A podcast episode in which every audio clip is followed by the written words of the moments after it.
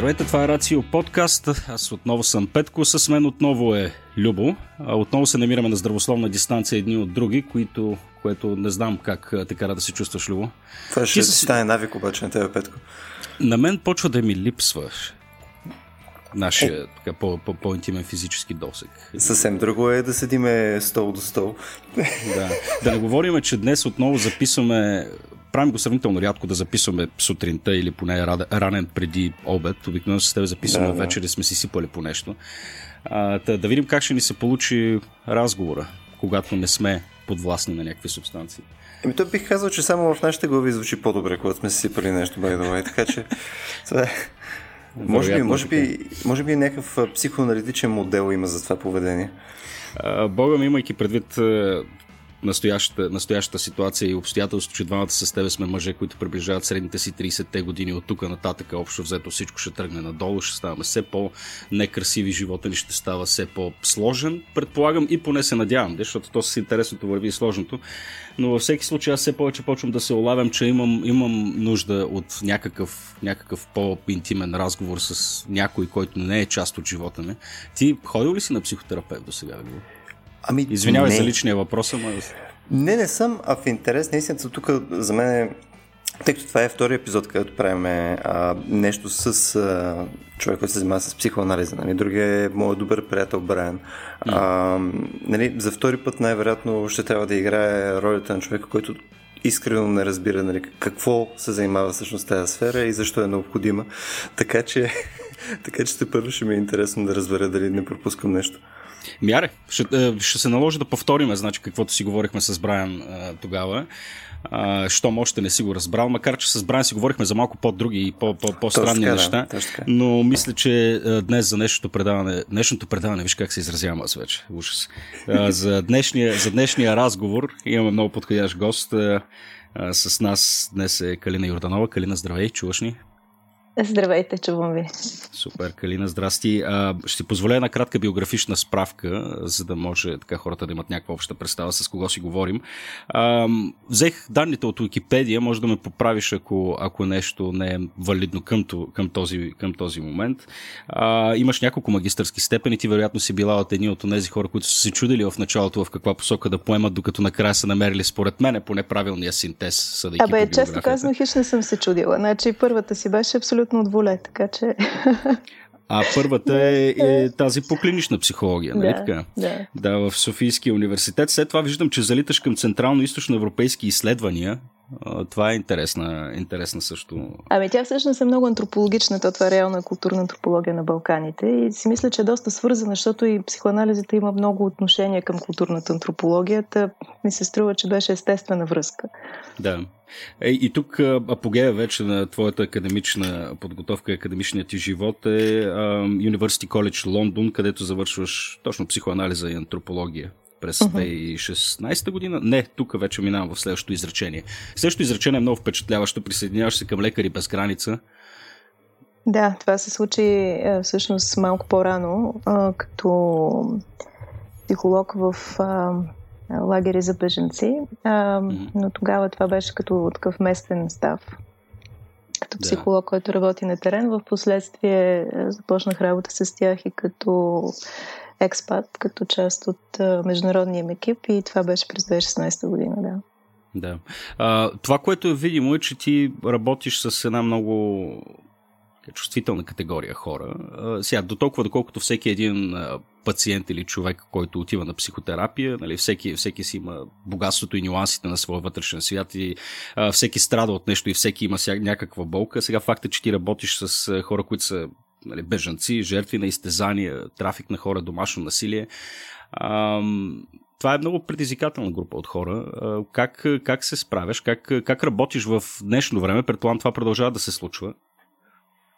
А, да, продължава да се случва. Всъщност аз и в момента работя в организация, където имаме много деца, преживели домашно насилие, които са изведени от биологичните семейства, които са или в приемна грижа, или в институция или които са в процес на, на осиновяване.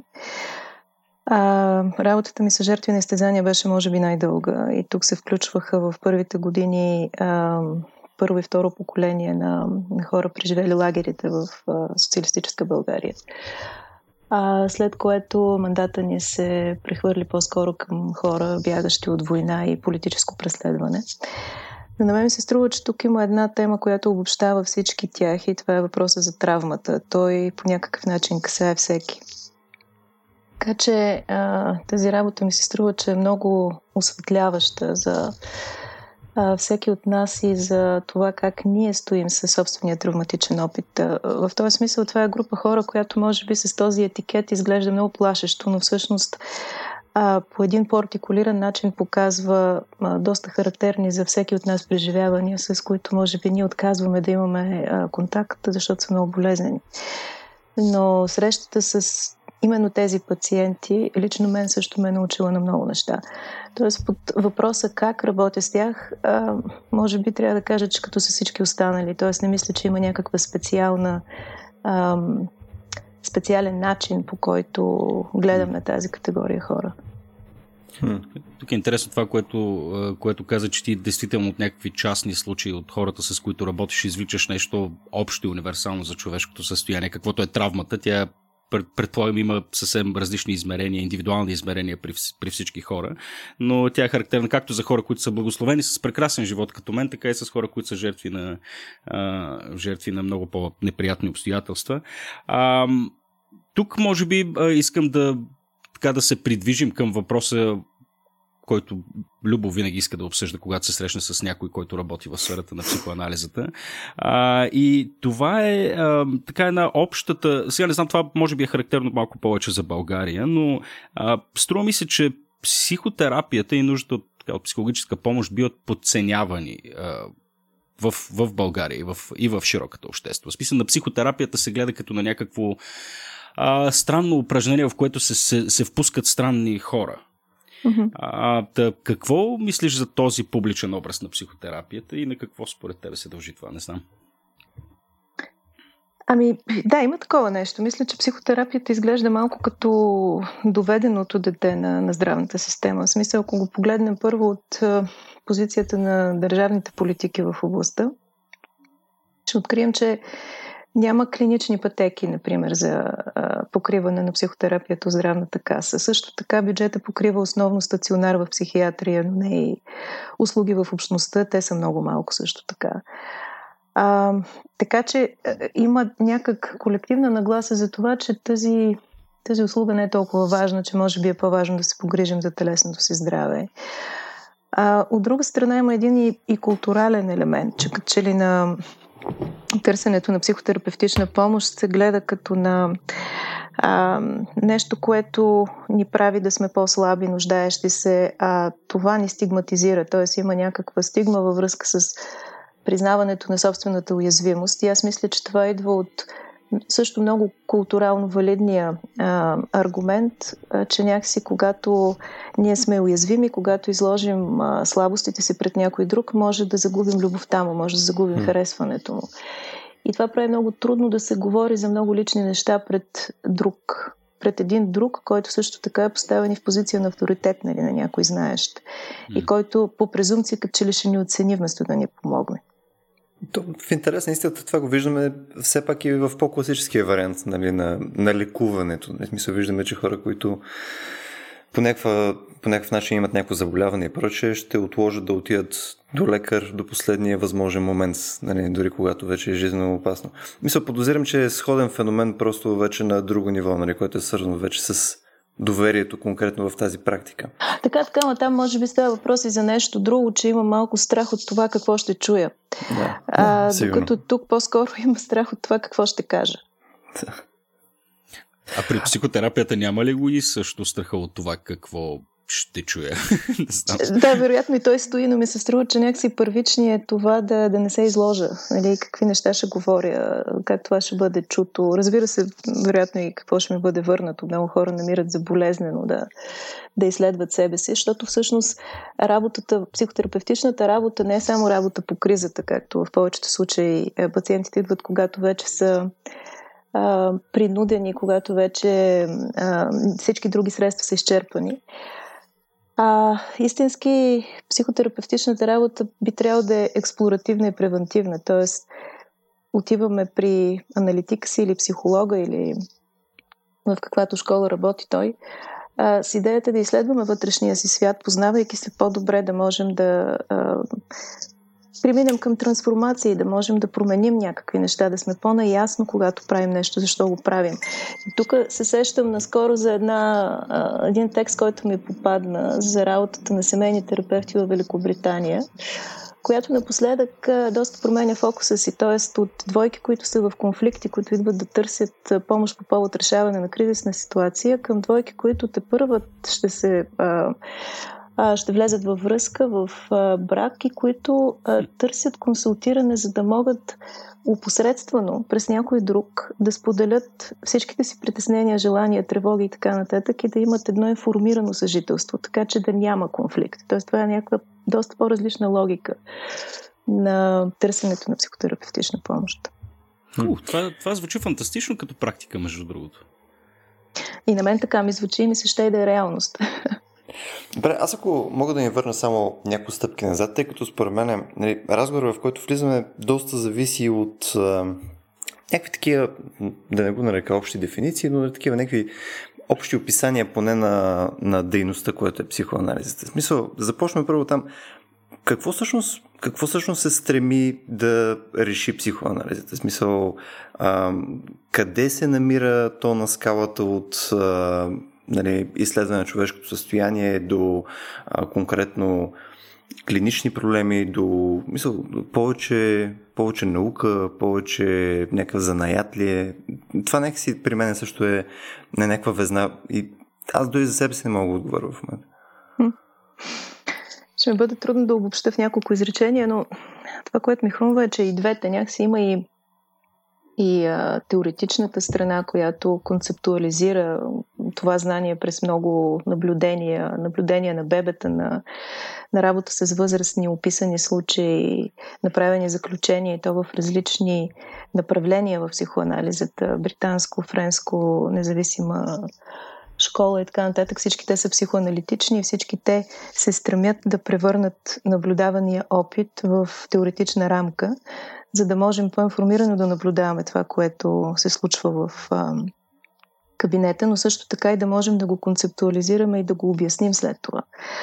А, но същевременно, тъй като практикуването на психоаналитична терапия или на анализа изисква личен опит, т.е. изисква анализа от първо лице единствено число, ми се струва, че а, също толкова важен компонент е и този занаячийския, за който вие споменавате, да, се, да, да преминем ние през това как метода работи върху нас като пациенти, защото всъщност основният ни инструмент е нашия собствен ум, т.е. нашето а, собствено вътрешно психично пространство. И ако ние не познаваме а, това психично пространство с отношенията в него, такива каквито са интернализирани от нас още от много ранна възраст, много трудно можем да работим с находките в психичното пространство на някой друг.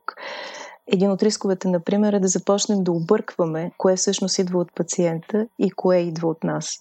Вчера имах една много интересна дискусия в а, общността, в която работя. И а, ставаше дума точно за това, за моменти, в които терапевта се сварва, преживяващ много интензивно чувство, много интензивна емоция по повод на пациента си. И много важно е да разграничи какво в момента от пациента отключва това преживяване и колко това преживяване всъщност се дължи на ранни или може би нерешени въпроси на самия терапевт и как това да се отреагира в ситуацията. Така че има много практическа работа, нали, много занаятчийска, но, но това няма как да се случи без да стъпи върху теоретични находки.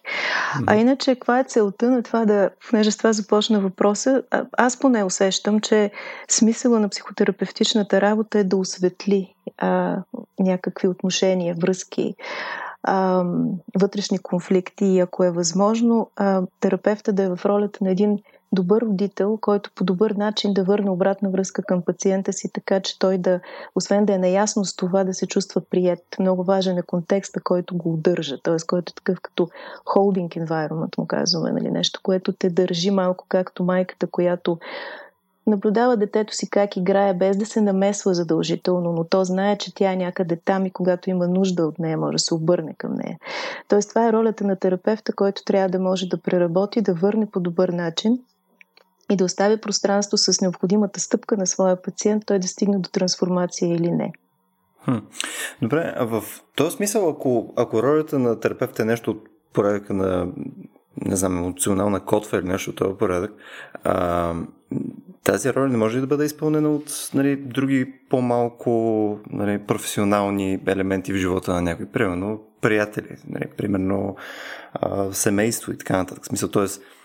някакви по-стандартни социални контакти, които, които нямат тази теоретична подготовка, по някакъв начин също да им предават това спокойствие, доверие и така нататък.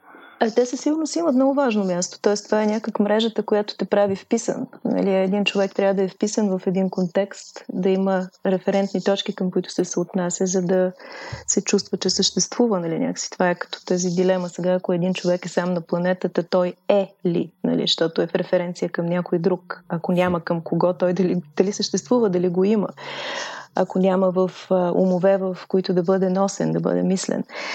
Но разликата с терапевтичната позиция е може би тази, е, че терапевта има много конкретна роля в, работа, в живота на този човек. Т.е. той не е емоционално включен в останалите му връзки. По този начин може да бъде максимално дистанциран, да бъде максимално аз не харесвам думата обективен, защото ми се струва, че тя не е възможна. Но а, да мисля за пациента си по-скоро не през собствените си нужди и тревоги, през uh-huh. филтъра на собствените си потребности, а да може да по един добронамерен начин а, да му връща обратна връзка, без да се чувства лично засегнат от това. Защото всички останали, които са включени в мрежата на контакти на този човек, имат някакви интимни отношения, нали, интимни по смисъла на лични. Mm-hmm. Да, смисъл приятели неща. Да, да не говорим, че да навигираш вътрешния свят на някой друг, според мен е доста, доста сложно умение, което а, изисква и способности, които не всеки един от нас разполага. Сега ние нали, мислим, че способността да говориш и да слушаш е нещо, което ни е природно вменено и ние интуитивно правиме добре. Но във всеки случай. Да, във всеки случай аз не бих а, а, тръгнал да разкривам най-дълбоките тайни на душата си пред тебе, Любо, защото ти ще ми кажеш просто да се стегна. Нали, което, което може и да помогне, но може би не е точно така, е. нещото, от което се нуждая. Така че... Не, в този смисъл тогава най-вероятно не, упростявам. Само тук нещо ми се иска да кажа нали, на тази да, размяна да. между вас, че ако един я каже на другия да се стегне, аз бих си помислила, че този, който го казва, има по-скоро трудности да слуша това, което ще последва и някакси по-скоро се опитва да успокои себе си заедно напълно, с приятеля. Напълно вероятно е това. Точно така, точно така. Да, да, смисъл е точно тази способност да олавяш нюансите на комуникацията, на динамиката между двамата. Мисля, че е нещо, което, което действително е така предмет на научаване и на, и на опит. А, да си добър приятел е умение, според мен. Не е само. А, Петко, какво искаш да кажеш, бе? Ще си говорим с теб. Що не излагаш пред жената, бе? Ще смачкам. Виж, имаме си психотерапевт сега на разговора, може да се възползваме тук и да си ги изговорим нещата, преди, да се, преди да се впусне в по-формални взаимоотношения. Аз ни трябва с каунслинг, по-скоро не да. нещо друго. Бе, аз тук само искам нещо да, да вметна, тъй като ам, подозирам, че ако, ако по-само да го простя за секунда, подозирам, че просто има някакъв прак на значимост, нали, след който няма как конкретно приятели или семейство и така нататък близки да са ти от полза. Нали, можем ли да кажем, че има някакви такива по-скоро дефинирани прагове на значимост, след които нали, очевидно тук ти трябва вече някой човек, който да си разбира от нещата, които говори? Аз не съм много сигурна, че разбирам какво имаш предвид под прагове на значимост, защото според мен става въпрос за прак на поносимост по-скоро. Защото е, аз си мисля, че става въпрос за това колко един човек е способен да те слуша, а, без това да му причинява такава фрустрация, че той да не може да даде обратна връзка. И в този смисъл това ще зависи от неговата собствена устойчивост, от миналия му опит с подобни ситуации. Разбира се, от свързаността с теб но не съм сигурна, че е, емоционалната близост е единственото мерило. Тоест има нещо, което е свързано с вътрешния му капацитет да изтърпи фрустрация, да изтърпи тъга, да изтърпи гняв, завист и всякакви такива неща. А, което ще бъде определящо за това, доколко този човек може да стъпи в ролята на просто слушател. Хм. Това е, между отново ни закарва към въпроса, нали, каква част наука, каква част за неят е това нещо, тъй като а, нали, в, в моята глава, в момента, в който нали, ние имаме някаква а, теория за психоанализа, нали, която следваме, примерно имаме някакъв модел, който е тестван с а, конкретни проучвания, нали, имаме някаква идея за подход, нали, който е тестваем и съответно ние може да го възпроизведем, било то част а, вербален, част евентуално фармакологична и така нататък. А, нали, това, тази част нали, аз я разбирам до някъде и мога да видя, че заради това част от психоанализата е наука. И в момента, в който нали, ти ми казваш тези неща за нали, то, то, някаква доза преценка, някаква доза себеусещане и така нататък, тези неща аз не мога да ги а, как да кажа, да, да ги устойностя по някакъв а, логичен начин и нали, подозирам част от тези неща са причината нали, и хората като мене поне да имат по-малко доверие в тази, в тази дейност. Сега, а, това значи ли, че те не могат да бъдат а, те не могат да бъдат заложени в някаква по-научна рамка, според тебе? Мисля, не значи ли, че ако ние имаме просто по-адекватните изследвания, ако положиме повече конкретно труд в а, теоретична подготовка и така нататък в бъдещето, а, не може повече да се... А, да е по-детерминистично това поле или според тебе то просто по дефиниция няма как да бъде и ще е субективно, част субективно? Абе, то за мен си е достатъчно научно. Да, аз тук като те слушам си мисля, че го има един такъв момент, че в а, България психоаналитичното знание има доста по-малка традиция, отколкото в държавите, в които се е развило. Mm-hmm. И вероятно това прави по-трудно тъй като няма много натрупан опит с ползването и практикуването на тази услуга, прави малко по-трудно да се да усети тя като истински клинично поле. А, аз по спомени в момента не мога да цитирам точни години, но мисля, че Софийския университет преподава клинична психология сравнително скоро, т.е. преди 89-та година. Това са дисциплини, които по-скоро са мислени в полето на философията, педагогиката, едно такова малко разтеглено нали, понятие mm-hmm. за това какво е психоанализа особено, защото идвайки от Запада, тя е мислена и по идеологически начин, като несъвместима с социалистическата реалност. Да, вероятно това също играе някаква роля.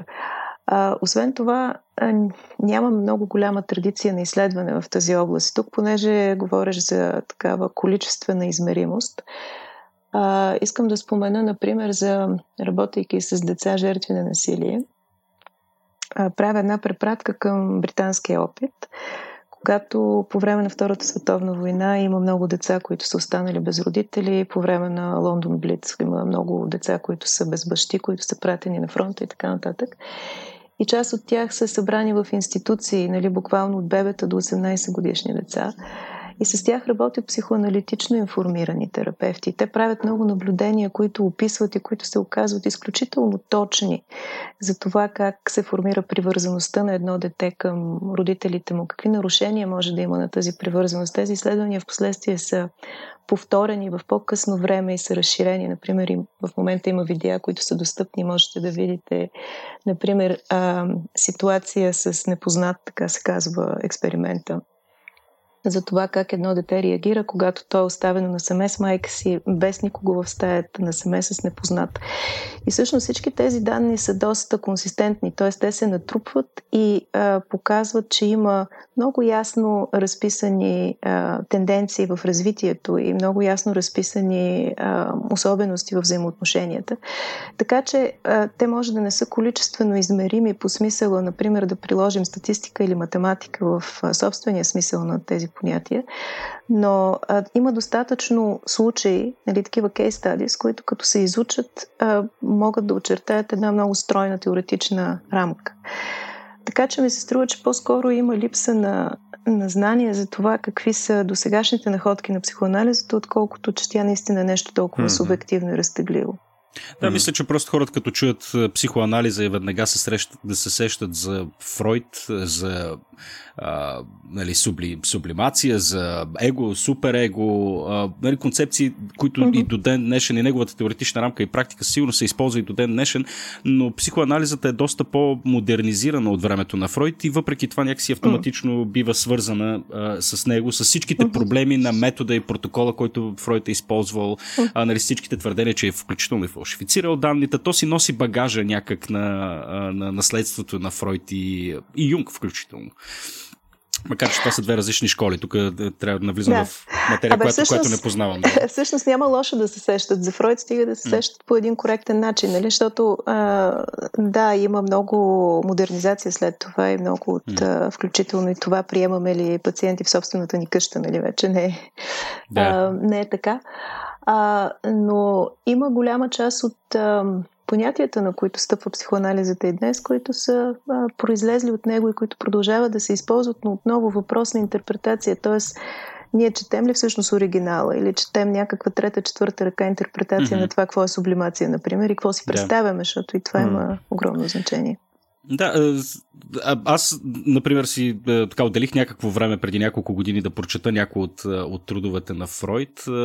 Сега, като казвам някои от трудовете, вероятно съм засегнал около нали, половин процент от всичко, което е написано. Това, което веднага прави впечатление, а, нали, първо колко добър писател е за Бога. Нали, ага, и колко подробен.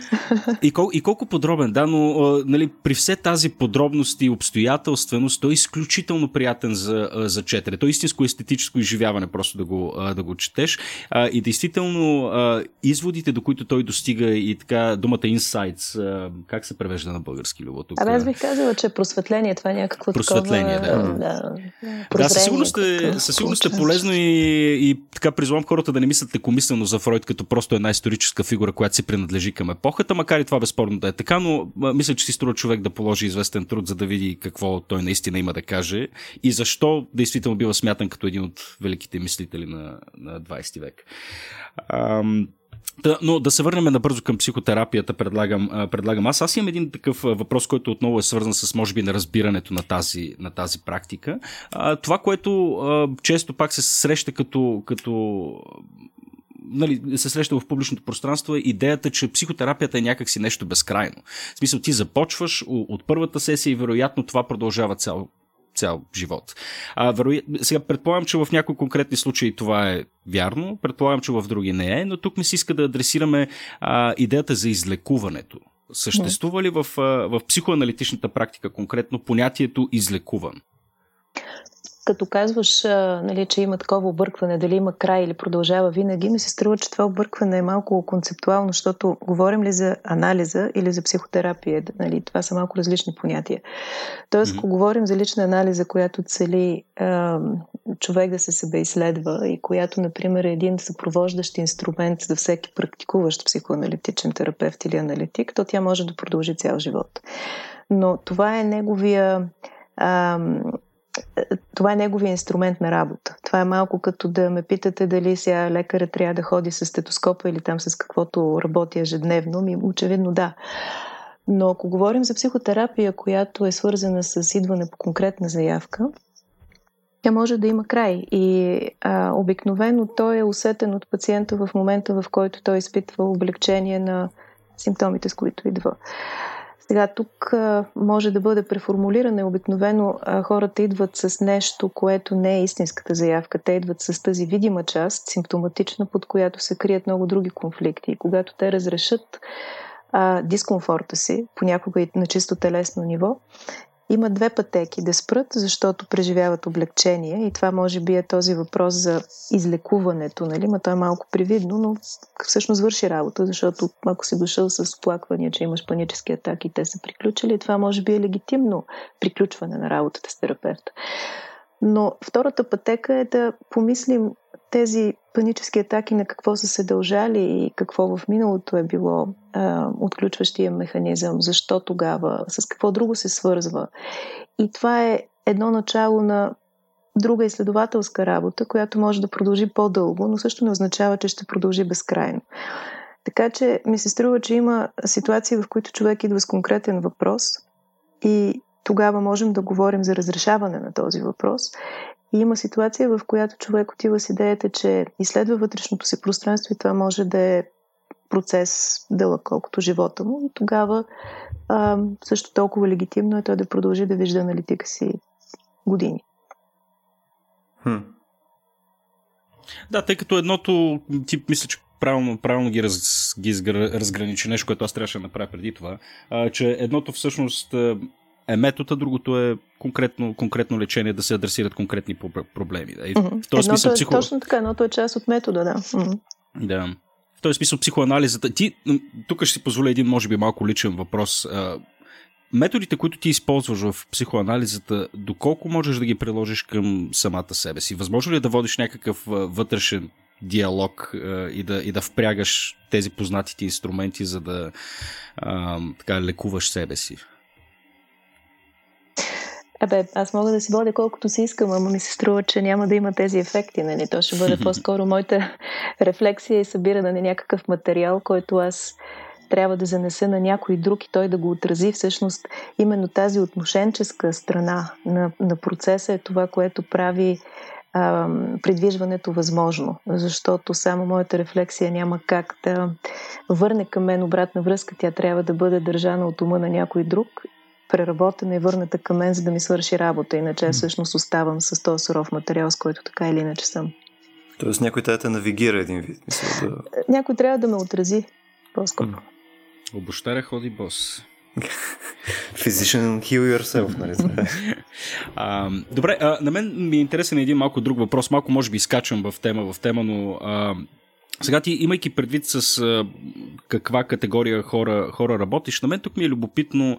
А, има една много популярна теза. Тук сега има едни а, много поп фигури, Джо Роган, кой, кой друго искаш, нали, там, всякакви съвременни икони на. А, на различни, на различни по-широки групи хора, като бели мъже, например. А, но много така популярно набира а, теза. Тя макар никога да не е излизала от популярност, че това, което не ни убива, ни прави по-силни. На мен тук ми е любопитно а, от твоите непосредствени наблюдения с хора, които са преживели травма, а, можеш ли ти да направиш подобен извод, че всъщност, а, али, когато човек е преминал, преминал през нещо, което по всякакви дефиниции, възприятия може да бъде определено като ужасяващо, че този човек веднъж, преминавайки през процеса на ето ти, сублимация, тук ще го използвам, вероятно го използвам неправилно този термин, но веднъж преминал някакво лечение и стигнал до някакво до някаква форма на катарзис, ако щеш, че този човек действително излиза по-силен от тази, от тази ситуация. Или това е някаква форма на пожелателно мислене, нали? че видиш, ние трябва да си причиняваме някакви неудобства и трудности, за да станем по-силни човешки същества. Струва ми се, че е въпрос на доза и на продължителност на излагане на, на фрустрацията, да я наречем. Тоест, ще дам един пример с много ранното детско развитие и за това как фрустрацията е развитина и как всъщност, не знам дали ни прави по-силни, но сигурно по-компетентни. И това е а, формирането на символната функция на езика, на това как ние се учим да мислим и да изразяваме това в думи. И ако си представите едно малко бебе, което а, е абсолютно зависимо и обслужвано от майка си, която трябва да го, или баща си, които трябва да се погрижат да го нахранят, стоплят, приспят и така нататък, идва момент, в който те не могат да бъдат напълно налични. Тоест, те могат да бъдат вън от стаята, да имат някакви собствени неща и това дете трябва да може да търпи това отсъствие, макар и понякога в началото само минути или само часове. И хипотезата, която правим, защото трудно е да го проверим, но поне наблюденията на много хиляди такива случаи това показват, че има един момент, в който а, това дете започва да формира представа, такава дори предпредстава за обекта, за, за родителя, който трябва да влезе в стаята. И всъщност тя му помага да може да изтърпи, да може да изчака. Така постепенно се ражда образа за другия и той след време ще получи име. Так в някакъв смисъл това да можем да толерираме отсъствие, което е много е, фрустриращо, много болезнено за, за детето в този момент да чака, е това, което прави възможно обаче една жизненно важна символна функция да влезе в действие. Сега, ако тази обаче фрустрация е толкова голяма, че не може да бъде понесена, тя по-скоро ще има разрушителен ефект. Не просто няма да се формира символна функция, дори ако едно дете е абсолютно изоставено, този травматизъм може да доведе до много други проявления, например до, до психотично поведение, а, което дори да спре развитието или да го върне назад. И тук в колективен план, например, когато става въпрос за военни конфликти или за изтезания, а, мисля, че в изтезанието това е много валидно. Има нещо, което е свързано с а, преминаването на една граница на психична, емоционална и физическа поносимост на болката и също така на много продължителното излагане, което разрушава ядката на личността, а, което прави в последствие а, а, невъзстановимо предходното състояние преди травмата да се случи. И сега тук а, важно е да мислим и за това каква вътрешна устойчивост всеки от нас има, какъв предишен опит с травма, например, за да може да, да преработи, да направи смисъл от това, което му се случва. Но като цяло хората, преживели военен конфликт, например, изложени на, на насилие с поколения, а, претърпяват такива личностови изменения, нали, които а, не могат да бъдат възстановени. В този смисъл това, ако мислим нали, сега, страданието прави ли ни по-силни, ами в този случай не. Да, Но за сигурност ни прави по-различни. Но ни прави по-различни, да. Да, тук е, тук е така послата, че отровата не е в субстанцията, в количеството. Хм. Това ми напомня, че сега а, в този период на самоизолация, късно вечер си позволявам да отделя време за себе си и гледам поредицата на Кен Бърнс за, Виет, за войната в Виетнам, където разказват ужасяващи неща и такива prisoners of war, които в продължение на години са прекарали в джунглата, жертви на изтезания, на лишения, на глад и всичко останало. И е много интересно как наблюдавайки го този човек в днешно време, когато е сниман филма, как той а, може всъщност свободно да, а, да артикулира и да мисли за тази ситуация назад, назад във времето а, и да изглежда привидно изключително нормален. А, не знам един такъв човек дали, дали той може да бъде разпознат просто като го срещнеш по улицата нали, и, ти реално си нямаш идея през какво е преминал. А, но а, не знам, тук, тук може би ти ще кажеш сега, освен ако не е някаква, може би, а, действително така, severe форма на PTSD, на някакъв посттравматичен стрес. А в повечето случаи тези хора не са разпознаваеми, нали? Mm-hmm. Не знам. Абе, е, да, много хубав пример с Виетнам, точно защото това е и, и световния катаклизъм, който ражда след това концепцията за посттравматично стресово разстройство. Mm-hmm. Всъщност той е концептуализиран в класификатора на болестите точно след а, а, конфликта там, когато много ветерани се връщат и проявяват едни и същи а, симптоми.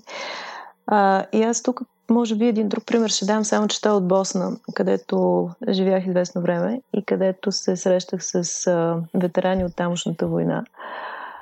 И да, а, мисля, че на никого не му пише началото. Нали? Аз имам mm-hmm. посттравматично стресово разстройство, но всъщност а, нещо, което прави много силно впечатление, как а, а, в повечето случаи тия хора залепват. Някак те залепват за за опита по време на война и не могат да пуснат, не могат да се разкачат от него по няколко причини. Освен, че има много травматичност и, и те през тези флешбекове, всичко, което им се случва, буквално преповтарят ситуации от миналото, може би с а, несъзнаваната надежда следващия момент да е различно. Т.е. те да могат да да управляват ситуацията по различен начин. Нали? През това mm. повторение да стигнат до момент, в който ще има някакво отместване.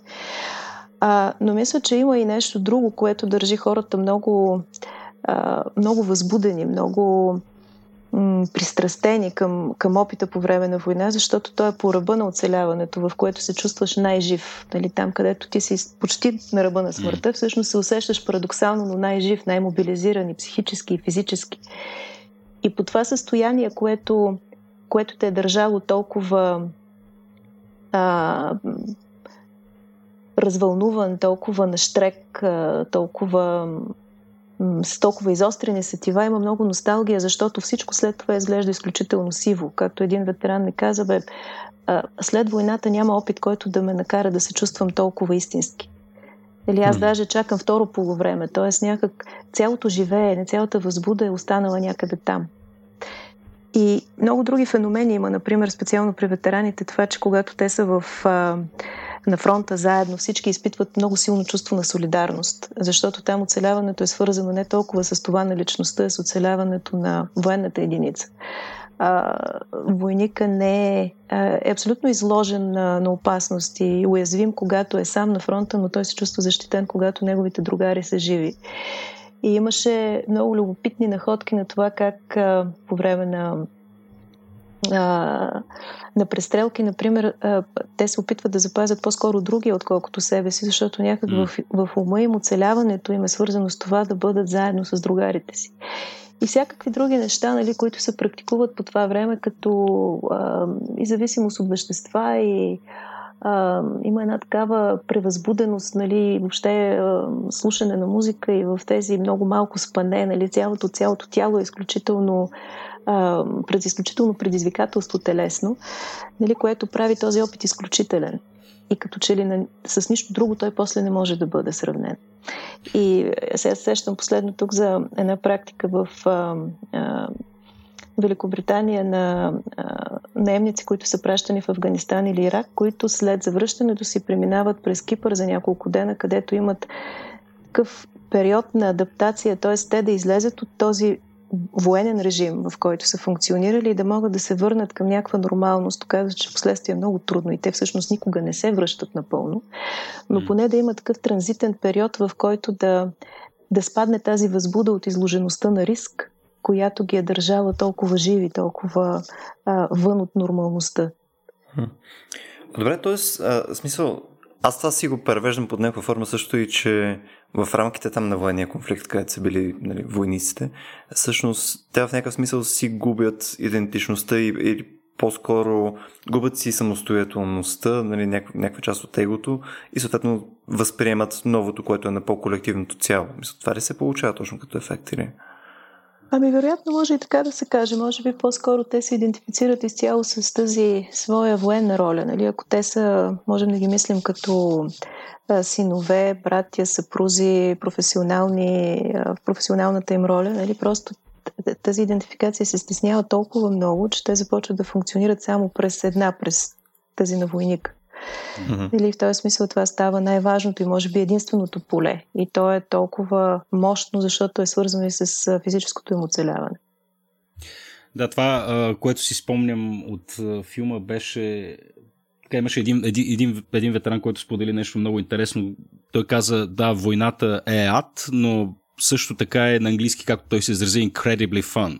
Uh-huh. А, и това е нали, много свързано с това, което ти каза, uh-huh. нали, че просто дозите адреналин а, в комбинация с тази солидарност, за която говориш, и може би, може би тук се намесва и а, някакви по-атавистични моменти, които ни връщат много по-назад а, във времето, когато а, дали сме живели на по-малки групи, когато групички мъже са излизали да, да ловуват, нали, мъже и жени, вероятно, нали, това не го, не го знам със сигурност, тук не се опитвам да... Mm-hmm. Нали, но, но когато сме живели в много по-тесни общности, имали сме една и съща цел, която е свързана с а, така, движение, с опасност, с, с някакъв конкретен резултат и смисъл нещо, което може би в а, днешното ни ежедневие трудно се намира. И може би дали, голяма част от ветераните, връщайки се в цивилния живот, а, много рязко усещат този контраст а, и този смислов вакуум, който всъщност откриват в, вкъщи. Нали, липсата на тези органични връзки, uh-huh. липсата uh-huh. На, на, на опасността, която ги обединява. И затова се наблюдава и нали, постоянната тази цикличност, нали, как ветерани се връщат с тежка травма, с тежки преживявания, но те отново отиват доброволстват да се върнат. Да, отново отиват да се върнат на фронта.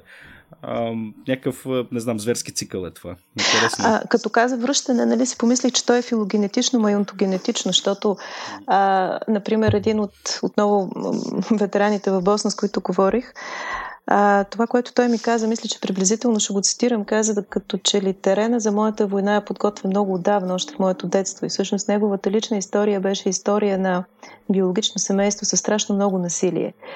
И а, той самия се беше идентифицирал много силно с баща си, нали, който е бил насилник, който е пребивал майка му, който е пребивал и него. Така че има някакъв, може би, апел към такива архаи, архаични, атавистични склонности. Нали, може би тук също е и това да се чувстваш принадлежен към кръвната група, нали, към някой, който ти е много и етнически близък или по някаква друга плоскост е, конструиран като много близък. Например, а, Запад срещу, срещу арабски свят или каквото там в момента е в наратива важно.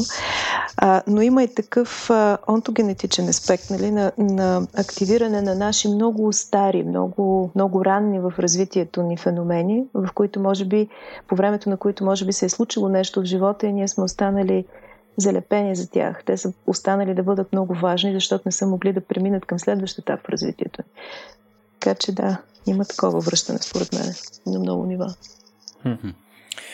Аз тук искам само да я върна отново малко към а, по, по теоретичната част, която на мен ми е също доста любопитна. А, сега, тук отново коригираме, ако греша, нали, очевидно, очевидно не съм. По-скоро питам за неща, които са ми любопитни, не, не толкова нещо, което има някакъв контекст. Само Калина, а... Калина извинявай за малко контекст. Е, Любо, понеже е завършил физика, затова той отчаяно се опитва да, нали, да вкара психоанализата и психотерапията в рамките на, на, на, на физиката, да знаеш просто, що, що продължава да го прави. Издадеме. Добре, а, всъщност това, което исках да, да кажа, малко по-свързано с философия. Нали, това е по линията на другата серия подкасти, които правим тук заедно с Стоян Ставро, който е и философ, и адвокат, и прекрасно човешко създание. А, тук ми е любопитно в момента, в който а, ти се опитваш да навигираш или по-точно там да рефлектираш а, това, което хората се опитват да ти доверят под някаква форма.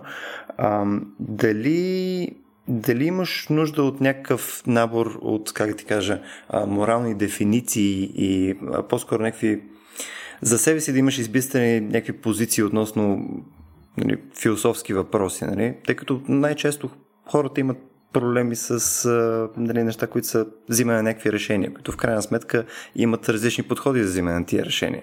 Сега, подозирам, че ти не им даваш наклон за конкретни решения и така нататък, но в крайна сметка ти имаш някакъв набор от а, предварителни идеи как нещо трябва, какво е правилно, какво не е правилно, какво е добро, какво е зло и така нататък по, mm-hmm. по дефолт.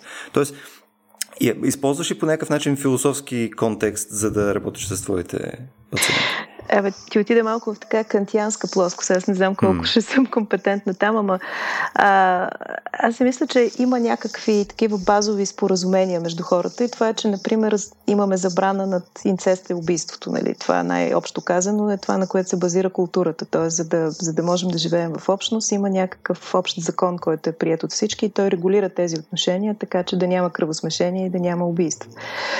Но там нататък, и това е нещо, което е много валидно и в самата психотерапевтична ситуация, т.е. в нея не може да има нарушаване на рамката насилие. Нали, и а, това е ясно договорено с самото начало на сесията. Нали. Понякога това е необходимо дори да се каже. Но там нататък това, което психотерапията прави е всъщност да изследва а, това, с което човека идва, неговата субективност и да се опитва да му връща неща, какво това за него означава, но а, не да му казва как и какво да прави. Тоест, ако ме питаш дали а, аз бих се намесила по този действен начин. Нали? Това може би ще се случи, ако аз а, получа информация за заплахата за живота на, на пациента или на някой друг и тогава да, той е, има такива регулации нали, в общността, които казват, че например, ако аз се натъкна на случай на насилие, актуално насилие на дете, например, съм длъжна да съобщя на отдел за крила на детето. Тоест това, те са разписани такива стандарти. Но там нататък всичко останало е въпрос по-скоро на а, стоене с а, особеностите на конкретния пациент и това той какъв смисъл ще направи от, а, от сесията си. Нали? Аз не съм в позицията на това mm-hmm. да издавам препоръки или някакви заповеди и така. Но то е... В смисъл, в, може би, по-черно-белите части, нали, където нали, има конкретна заплаха за някой, било то пациента, било то някой около него и така нататък. Там, може би, нещата са една идея по-ясни. А, по-скоро въпросът ми е, няколко стъпки назад, защото той е градиент. Нали? Всъщност, дали а, се упражнява насилието, насилие може да е на нива, може да е насилие към животни, може да е нали, а, консистентно, вербално нали, унижаване на хората около човека и така нататък. Мисъл, има серия неща, които също може да квалифицираме относително еднозначно като, а, като, като вредни или като не част от обществото и те да не са свързани с конкретно това аз да отида да пребия някой. Mm-hmm. Не? Да, и тогава те се назовават и ти много хубаво го казваш, нали? Те, те са ясни, насилие на животно или унизително отношение и така нататък. Тогава това се казва, да. Mm-hmm. Това, което ми казвате, прилича на, на много унизително отношение към някого или към вас и, и това се адресира много директно в езика. Mm-hmm. Това е интересно. Добре, а, а, тук, тъй като засегнахме и темата за, за насилието, ми се ще да поговорим все пак за един социален феномен, който в условията, в които се намираме в момента на, на самоизолация, епидемия и всичко останало, а, той става все, по, все по-виден, все по-ясен, все по-често се среща, а и той е част от а, така, твоята експертна работа, Калина. А, между другото, само, само да уточня, никога в този подкаст не сме засегали толкова мрачни теми, но а, не знам. Първо ами, искам да говорим за психопатия, в, така че. В, да. в мрачни времена живеем, това ли казваш? Точно така, да. да яхнем тая черна вълна, па да видим къде ще ни отнесе. Та въпросът тук е свързан с домашното насилие и така увеличаващата се бройка на, на, на, на, на случаи, които се забелязват повсеместно и навсякъде. А, тъй, ти като човек с много сериозен опит в областта, може ли да очерташ какви са принципно основните причини, които водят до прояви на домашно насилие, а, като тук, ако искаш, може да обхванеш и нюансите на неговата проява, тъй като той има от, нали, от съпруга, от, от мъжа към жената, от жената mm. към мъжа, от тях към детето. А, така. Mm-hmm. А, ами, може ли да кажа някакви неща за начина по който разбираме отношенията в двойката, където се случва домашно насилие, защото то не е. Понякога виждаме само повърхността нали, на проявите на домашно насилие, но всъщност какво стои отдолу. Психоаналитично изглежда, че стоят отношения в двойка, където а, компетентността, властта, контрола изцяло са изнесени в единия а, партньор и това е насилника, а цялата безпомощност, нищоженост, усещане за, за пасивност, за несправяне, за провал са изнесени в другия. И а, те несъзнавано поддържат тази динамика, дори понякога осъзнато да заявяват желание да излезат от нея. И тя се дължи на, понякога на много дълготрайни, устойчиви трансгенерационни модели, на това как те самите са отгледани, в какви семейства. Обикновено в тези семейства е имало насилие, обикновено насилника се е идентифицирал с насилника в биологичното си семейство, жертвата с жертвата в биологичното. И това прави разчупването на този модел много трудно, защото малко прилича на на моделите на зависимост. Нали, завихра се един цикъл, в който има насилие, след което има преживяна вина. А, има момент, в който жертвата поддържа фантазията, че това няма да се случи отново. Цикъла влиза отново в насилие някакси това е точно като да си вземеш дозата, в която, която дава усещане за справяне и надежда, след което следва абстиненцията и е много трудно това да бъде разкачено. А по повод на половата динамика, аз мисля, че няма, няма застраховки. Тоест, насилник може да бъде и, и мъже, и жената, но като че ли в повечето случаи това са мъже. Мисля, че това има и културално обяснение, нали, през това какво означава да си мъж, какво означава да си жена.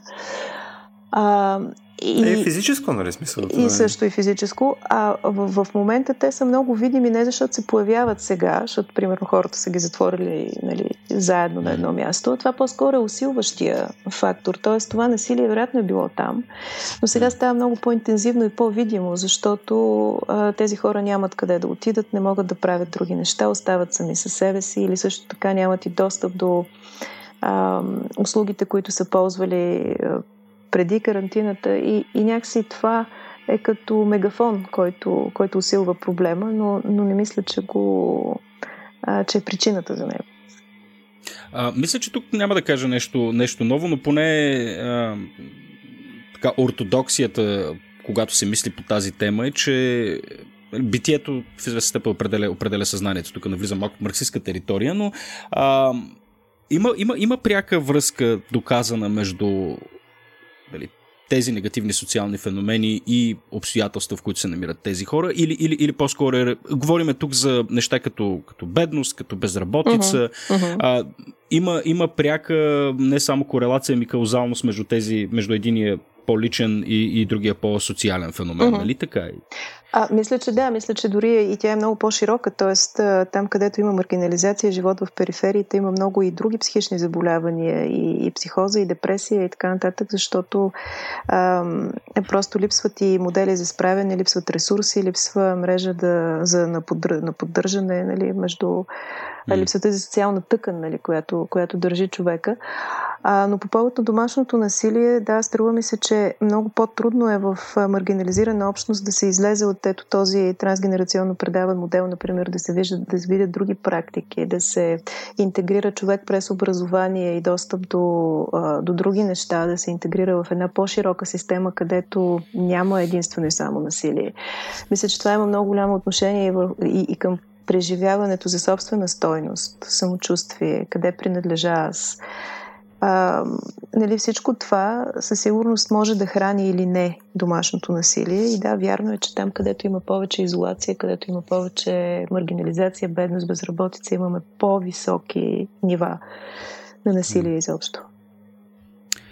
Окей, okay, тъй като вече започва да ни подпира и времето, а, ми се ще засегна малко, някои малко по-прагматични въпроси, които може би не са в а, дали, конкретно в твоята, в твоята експертна сфера, но въпреки това, сега в отново в условията, в които се намираме в момента, епидемия, самоизолация и всичко останало, някакси в, в рамките на семейството има и някаква парадоксална и семейна интимност, в която не сме попадали много-много. Нали? Родителите са много по-дълго време с децата си, а, децата са много по-дълго време с родителите си. От друга страна, може би въпрос, който на мен ми е по-интересен, тъй като съм родител на две момчета, а, конкретно фокуса върху децата, а, как ние да им помогнем в, в тези условия, те а, някакси да се, да се съхранят. А, защо питам това? А, тъй като бях чел, при, нали, като се подготвяхме за този разговор, а, бях чел, че а, преди, а, при една относително кратка изолация в Торонто по време на SARS епидемията, а, това, което се е наблюдало в последствие 4 пъти нарастване на случаите на посттравматичен стрес а, при деца и това е при 10-дневна изолация. Uh-huh. Uh-huh. А, сега, а, при тези условия, разбира се, нали, моето, нали, всяко семейство е индивидуално, всяка ситуация е различна, а, но отново моите деца, те не срещат в момента други деца, те са предимно с мен, а, предимно се намират в къщата. Имаш ли някакви конкретни съвети за това как, как да преминем през това нещо сравнително безболезнено? От тяхна гледна точка. Аз какво мога да направя като родител? Първото, което ми се струва много важно е с децата да се говори и то много директно. Тоест, децата са в позиция, в която могат да казват и да чуват неща по, по много директен начин, разбира се, на подходящия за тях език. А, това означава, че за вируса и за опасността да се заразят и за това какво означава тази епидемия според годините, нали? но може да се кажат много конкретни неща. Тоест трябва да им бъде обяснено така, както когато децата питат за смъртта, когато питат за происхода си, за секса и така нататък. Ние се опитваме да преведем това на много разбираем език, но да им кажем истината. Мисля, че трябва да има много автентичност в това как, какво е казано на едно дете. А, и също така е много важно как самите родители се справят. Т.е. децата отразяват тревогата на родителите си и ако те усещат, че родителите говорят с тях по начин, който не отразява тяхното преживяване, т.е. родителя, примерно, е много тревожен, но се опитва да изглежда спокоен, те по-скоро ще уловят а, невербалната комуникация, отколкото това, което им казвате. Затова казвам, че трябва да е автентично. И много ще зависи как те ще излезат от а, от ситуацията от карантината, от това как родителите им ще се справят с нея. Ако те успяват да намират баланс, ако успяват да, да поддържат а, приемливи отношения вкъщи, ако а, също така балансират и с това и да успяват да работят, да си почиват, децата ще имат преживяване за съхраненост и за, а, за справяне и обратното. Mm. Мисля, че това е много базово, нали, но така да. в същото време много важно. Ами това ми припомня как в а, гладните години така в средата на 90-те години, които всички помним, поне от тази генерация, а, всъщност какво значи помням? Аз ги помня по съвсем различен начин от родителите си, именно защото те не позволиха а, да им проличи нещо, за което съм истински благодарен. Нали? Там, в смисъл, mm-hmm. това, че съм се хранил аз с филия с маргарин всеки ден, не е било mm-hmm. особено важен фактор в живота ми, тъй като за други неща съм мислил, бил съм на 10, но нали, именно тяхната способност да ни им проличи, да, ни, mm-hmm. да, ни, да, да ме съхранят, нали, действително променят и начина по който аз възприемам детството си в момента, така че мисля, че това, което каза е много правилно, пречупвайки го особено през собствения си опит. А и още едно нещо ми хрумва сега, че е много важно, ако децата питат нещо, това да бъде вземано на сериозно. Тоест, те понякога питат нали, много такива изглеждащи за възрастния банални или глупави или ясни неща. Но много е важно това да се адресира по един сериозен начин, защото то очевидно е важно. И ако детето пита, примерно, настойчиво, може да е едно и също, много важно е да му бъде обяснено, защото очевидно нещо не е достигнало до него. Нали? Но с yeah. уважението към, към това, че то има нужда да знае. И всъщност това е неговия опит да се справи в момента. Аз ако мога само да, да доразширя това питане на, на Петко с, а, така да се каже, другата крайност. Нали? А, при нас имам, аз имам баба, която не е в София. А, в момента се чуваме практически всеки ден с нея, за да си говориме какво се случва, какво е казал генерала, какво е казал там някой си свещеник или съседа и проче. И това, което виждаме, е, че те принципно, тъй като тя си живее сама практически и а, нали, чу, чувства се самотна, няма ужасно много приятели там, които са нейна възраст, конкретно на блока. А, това, което виждаме, че конкретно тази криза в момента допълнително създава нали, някаква бариера с а, социалния живот. Тоест, тя са в момента е практически, аз съм я накарал се стои вкъщи и само някой да обслужва, нали, като пазаруване и така нататък. Тоест, това пък и за възрастните хора също е някакъв тип стрес, който е много специфичен. Там, там какви са полезните ходове изобщо? В смисъл, освен комуникация допълнително, мисля, какво друго може да направим? Да, на мен ми изглежда, че възрастните хора, които живеят сами, са особено уязвими, защото а, в ситуация, в която тревожността се качва, защото човек има усещане, че вече няма контрол над живота си по начина, по който е имал, тъй като има много неизвестни около него има много преживяване за загуба и това преживяване за загуба е на нещата такива, каквито са били доскоро, на свързаности. Например, ако вземем баба ти, за която говориш, на това тя да вижда близки, да ходи, например, на местата, на които е ходила, да общува с съседи и така нататък. И, и особено за човек, който е а, възрастен и това активира тревожности около старяването, самотата, умирането. Нали? Може да бъде много болезнено да бъде изолиран, да не бъде свързан. И мисля, че най-важното нещо е за, за възрастните хора, живеещи сами, да се усещат във връзка, т.е. да имат а, а, до кого да се пресегнат, да имат възможност да бъдат социално свързани, може да бъдат физически дистанцирани, но социално свързани, да могат да се чуват, ако е възможно и с камера, а, нали, с семейството си, с а, важни за тях хора, а, mm. да имат усещането, че са част от някаква общност, от някакво цяло. Mm. Да, то, в, смисъл, в някакъв смисъл нещата са, може би, прости, обаче също времено с това. да, Аз мисля, че това усещане за сложност идва от, а, именно от загубата на контрол над, а, на част от живеенето. Някакси изглежда ни, че нещата са много комплексни, защото започваме да мислим за неща, които не можем да управляваме. Такива проекции в далечното бъдеще, какво ще се случи. Нали? Всъщност Истината е, че ние можем да управляваме неща, които зависят пряко от нас. Нали? Те са понякога много ежедневни, много банални, но ни се иска да можем да прозрем, да изконтролираме, да изпланираме. Нали? Това започва да звучи едно много такова объркано, голямо, тревожно нали? и създава впечатление, че има някакви кой знае какви неща, които трябва да се предвидят, направят. Добре, а, аз последно не изпроводях само да така ще си позволя да те помоля да поспекулираш малко, ти като антрополог. А, какво мислиш мисля, в момента много се говори за това как всички ще излезем по-добри от, от тази криза, по-солидарни, с променено съзнание, променена личност и всичко останало. А, ако трябва да спекулираш, как си представяш, че ще се променим колективно? Като каза като антрополог... И ще се променим ли? Е, е, да, и аз веднага се сетих за един мой много любим антрополог Томас Ериксен и той в е, една книга за глобализацията говори за това какво в постмодерния свят описва живеенето ни. И едно от нещата беше, че хората са, той тук малко с референция към Антони Гиденс и тази концепция за изкореняването, нали, за това как а, поради технологиите, поради тази този, това компресиране на време и пространство, да можеш да стигнеш някъде за два часа, да вземеш бърз полет и така нататък, имаме преживяване за някаква ускореност на живеенето, също и за а, неотложност на задоволяването. Нали? Всичко може да стане след малко, може да стане веднага, да ни отговорят. Mm. Нали?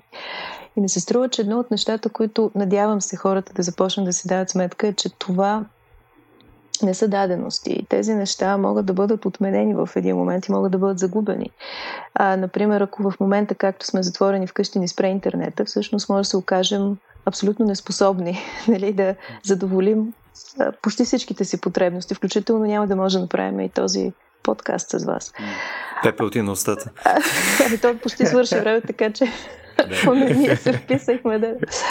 Да, а, да, може би една от последиците ще бъде да, да си дадем сметка, че а, някакви неща, които сме, с които сме свикнали да живеем, а, не са дадено за всички хора и могат да не бъдат и за нас. И че може би има, има подобни събития навсякъде по света. Има в, имаше ебола в Африка, имаше и други епидемии, ето и, и вие цитирахте някои от тях. И хора умират, да, дори и в много по-високи проценти.